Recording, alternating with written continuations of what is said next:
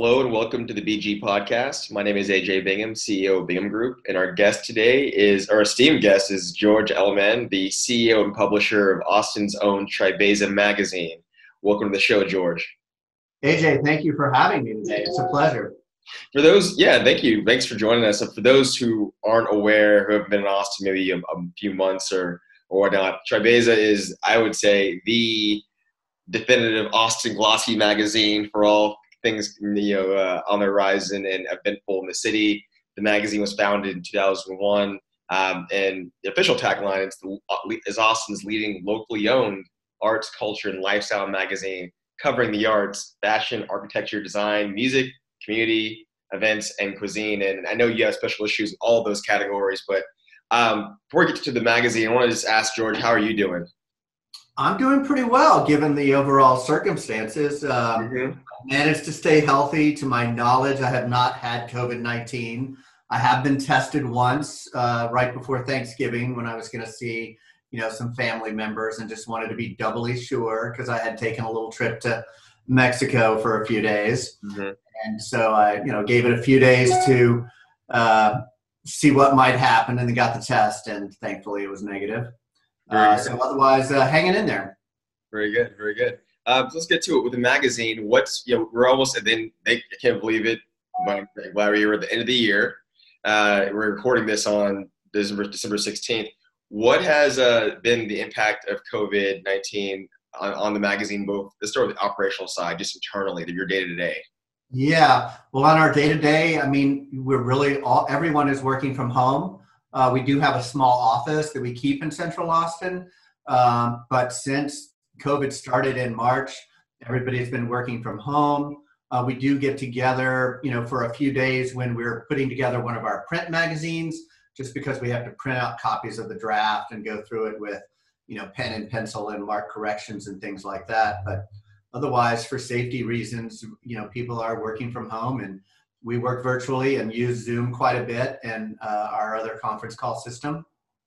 Um, and so operationally, though, we've we've managed to make that work.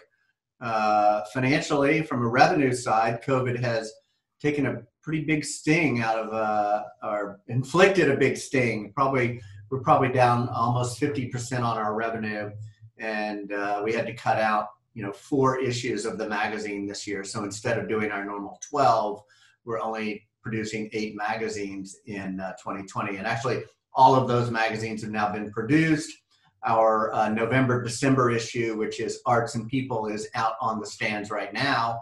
And it's always hard. People are all busy trying to wrap up the year, but operationally, we're already on 2021 mm-hmm. because we're, we're very busy today and tomorrow working on our January 2021 issue, which we have to send those files to the printer later this week.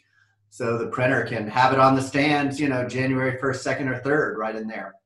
Yeah, I should mention too for those who again aren't familiar with Tribeza, it, you and now I've always been interested in this, right? Your model, your revenue model is, is more ad sales, right? Because the magazine itself, it's it's. I mean, I, I get it. I get it at the shops uh, that I've frequented. You know, you'll, you'll see it at certain HEBs, certain definitely on Second Street.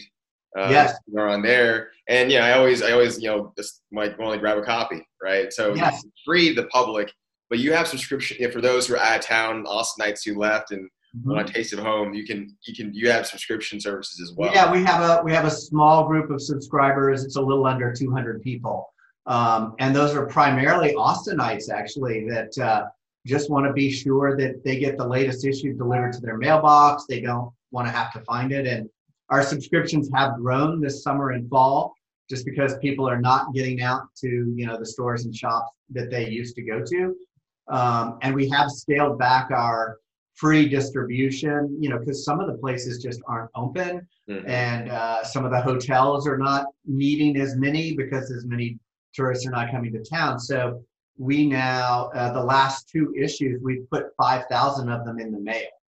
Um, that is a, and not to any one particular zip code, we've tried to spread it out so that there's a little love going around all around Austin. Yeah, and then you're online as well. I know that's been uh, a wing or at least a part of a wing of the, of the, of the magazine that y'all have been building on the last several years. Yes, the last couple of years we've really invested in growing our online presence.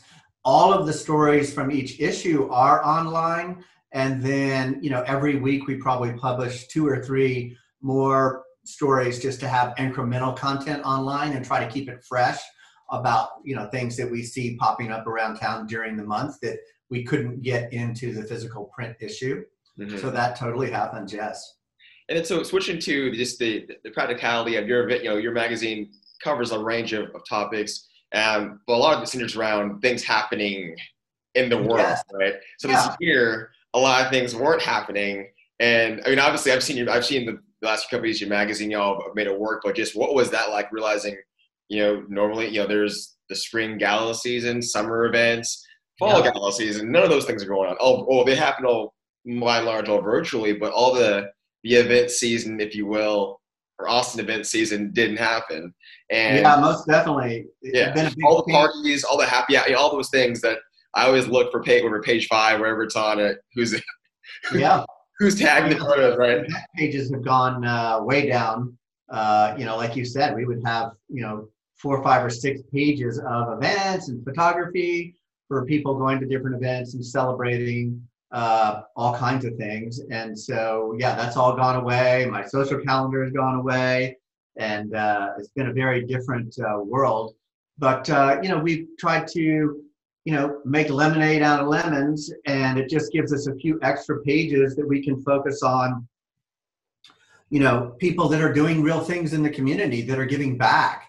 You know, whether it's our first responders or people helping uh, other people in the community that uh, may need a little extra help that aren't as fortunate as others. And we've got so many people that have been giving back. And so, you know, we've kind of focused a little bit on that with some of our extra pages. And uh, in the meantime, still, you know, just because there aren't the events to go to, there's still great people in Austin doing great things around fashion and art and architecture and, you know, making a difference in their neighborhood. And so uh, there's no lack of things to cover in Austin. So that's very good. That, that's very true. That's very true. Um, I should mention too. So you're, uh, you have an anniversary coming up from the magazine. You're when, when in March were you founded? You were founded again in March 2001. 2001. So this year was going to be our 20 year anniversary. It's very very exciting. Yeah, yeah, and hopefully I feel proud that we're still uh, living and breathing after this year. Yeah. to our revenue, but you know, and then honestly, we have to have a shout out and a thank you to uh, U.S. taxpayers and the government because the the PPP funding uh, really made a difference to Tribeza and you know my ability to keep our little team together. You know, because otherwise, you know, they may have scattered to the wind, and I don't know how easily I could have brought them all back together. You know, to to to work on issues that are so spread out. So uh, you know that made a big difference for us. So it was very critical. 20 years. I remember, I think I, I moved back to Austin in 2008, and uh, was one of the first magazines I yeah I saw. And at the time, there there've always been a several floating around. I think right now it's just y'all as just a true local one on Austin Monthly. Um, but when I moved back to Austin, there were several. There have been several in that span, right? And let's talk about that, right? Because several know, have come and gone. Yeah, several have come and gone, and y'all y'all plug plug along the last 20 years, and I mean, what is it that you feel bias included about uh, why Tribeza's uh, longevity? What do you attribute it to? Yeah, well, as you said, many magazines have come and gone, and you know they've all been uh, made a good shot at it and a good try, and you know nothing disparaging about them, although they certainly you know poke some needles in us a little bit. But uh, you know, I think what has enabled Tribeza to hang in there is that we have always stayed so true to our mission and focused on on the on the foundation of what really makes uh, Austin Austin, while at the same and we, we we try not to leave people behind, but at the same time we are taking a look at those people that are coming into Austin and continuing to help make Austin Austin rather than change it too dramatically. Mm-hmm. And we've really focused on that. What do you, you know, I, I, I remember some of my favorite events the last, this last 19 years, last 20 years has been uh, your fashion week issues or the issue, but also just the events you put on around it. I remember right. that, I, I, distinctly remember the one y'all did at the Blanton, not the Blanton, the Bob Bullock Museum. Yes. Uh, that might have been your 10 year, I think. Yes. Well, we had, uh, we did two years in a row. We took advantage of the great space at the, uh, the uh, Blanton. Yeah. Bullock, the Bullock. Uh, Bullock. Bullock. Bullock. I, I got confused. It's across the street, but the that's right. And we love the Blanton Museum. Is what the Blanton Museum. Yes, and I love the Blanton Museum and everything they're doing. But yes, the, the Bob Bullock was the 10 year one, and uh, that was great in 2010. And then we did it there again in 2011 because we had a great partnership with them and their marketing folks. And uh, it was just a beautiful space to convert that big lobby and have a big long runway. We had a 60 foot runway, and those were pretty big shows back in the day. No, we had, um, sort of 90 to 100 looks going down the runway and we'd have 24 to 26 models you know and um, the, and we'd have 400 people come in mm-hmm. so uh, you know it's it's tough that that show has sort of shrank and it was very disappointing not to be able to do it this year that was uh, yeah that was it was weird not doing that in september Mm, well, we'll see what we'll see what the 21 rings and by 22 by 2022 definitely. Um, what looking back, what are some of the moments you're you're most proud of in the magazine's history? Oh wow! Um, top three. How about that? Let's do top three because I know it can be a lot. yeah. Well, I think as you say, I mean, some of our our biggest accomplishments have been those style weeks and uh, and and producing those because those are pretty big, busy events with a lot of moving parts and a lot of logistics. And uh, you know, we've had years where we've made five or ten thousand dollars on that week, and then we've had other years where we've lost five thousand dollars. So uh, you just never quite know how it's going to go, but. Um, it's just uh, a great reward to produce them and bring the community together and showcase all the things that Austin is doing around uh, fashion and style. And it's not just about fashion, it's about, you know, how does Austin produce its own sense of style? And that's kind of what that show and that week is meant to showcase. Uh, the other thing I'm very proud of is that, you know, we've expanded our events to include uh, interior designers and with our annual interiors tour, which again would, you know, normally be in January. And unfortunately, we don't feel we can produce that this year because so much of it is, is about going into the homes and actually experiencing uh, the interior design and seeing it firsthand. So this year we're doing uh, an expanded coverage in the magazine, and then we're going to do some video clips and, and just make it a bigger uh, digital production. But it's not going to be a digital show, and that's been very, very successful for Tribeza in the past. So we hope we'll we'll drive some good participation and website visibility for that.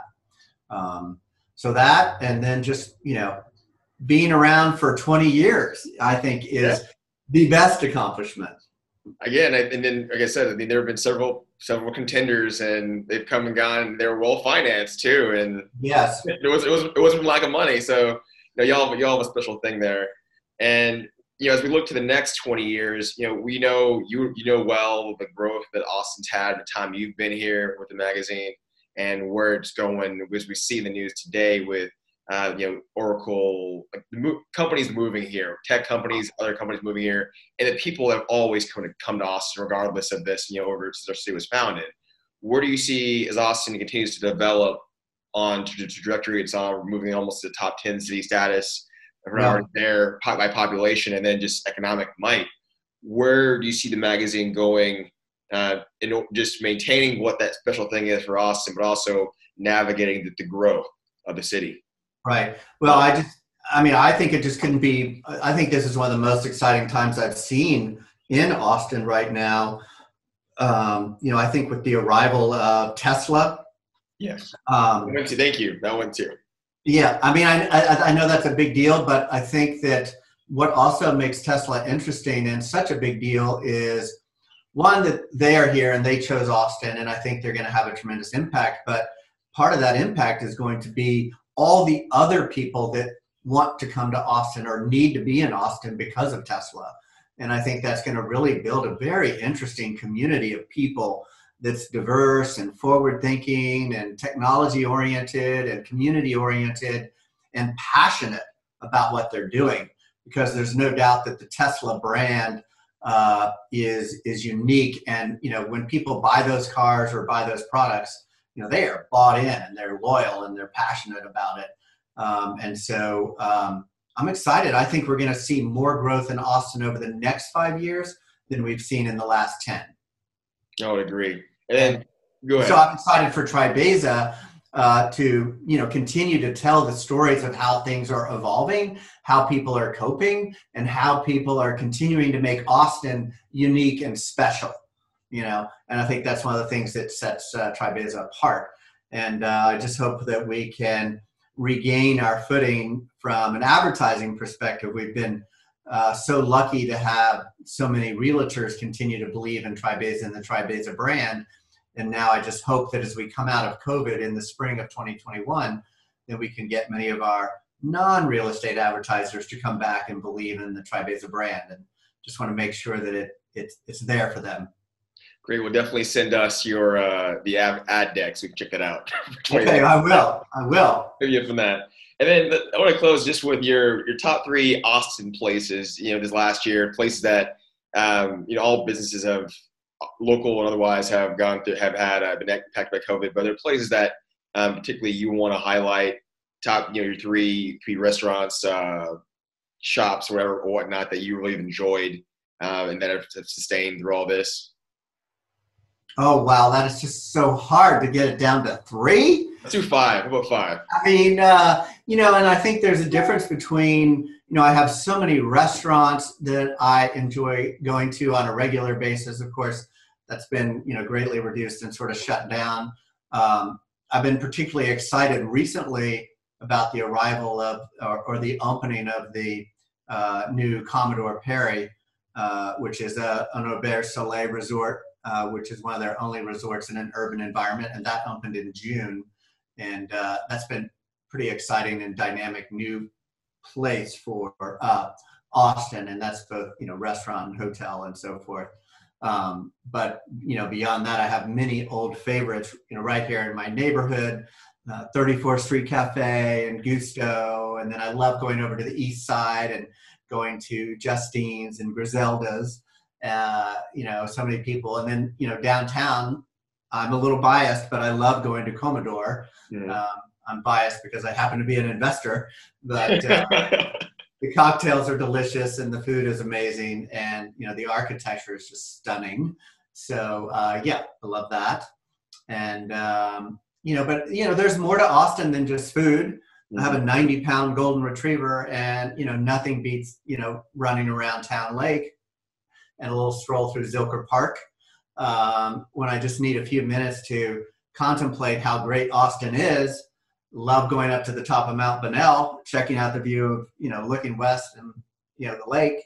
So, uh, you know, we're lucky to have those types of special places and uh, lots of delicious places that we can retreat to for, you know, breakfast, lunch, and dinner. Mm-hmm. George, uh, your, uh, your comment on the views and me thinking too is one you should check out. Uh, it's on Auditorium Shores, just that view right in front of the Long Center. Um, yes. Right there, you see. I guess uh, you see just the city right in your face, the skyline right across the river, you know, the Google building going up, all the other cranes in the sky. And that's the one thing with Austin too. I think it's special. I mean, I had this whole year, the cranes didn't stop. Maybe for like a week. It was a one little gray week of uh, trying to figure out what the law was, but it it didn't stop and it's not stopping. Yeah, and the number of cranes that are popping up, it just seems like yeah. instead of stopping or retreating, more are going up. And that's a great reminder about over there at the Long Center in Butler Park I love to go up onto that little hill mm-hmm. where they have the uh, pictogram or whatever that is of you know the skyline of Austin, and you can sort of pick out these things. And I think they're going to need to update that soon. Yeah, I think so. uh, buildings on the uh, on the horizon than there were when they started that. Mm-hmm. Well, George, thank you for your time and all you and your team do with Tribeza to, show, to uh, highlight Austin and its great people and, and features. Uh, George Elliman is the CEO and publisher of Tribeza Magazine. You can check out their site, which is at www.tribeza.com.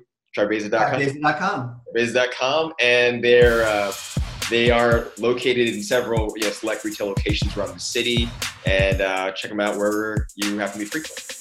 Take care. Thank you so much, AJ. I really enjoyed the conversation.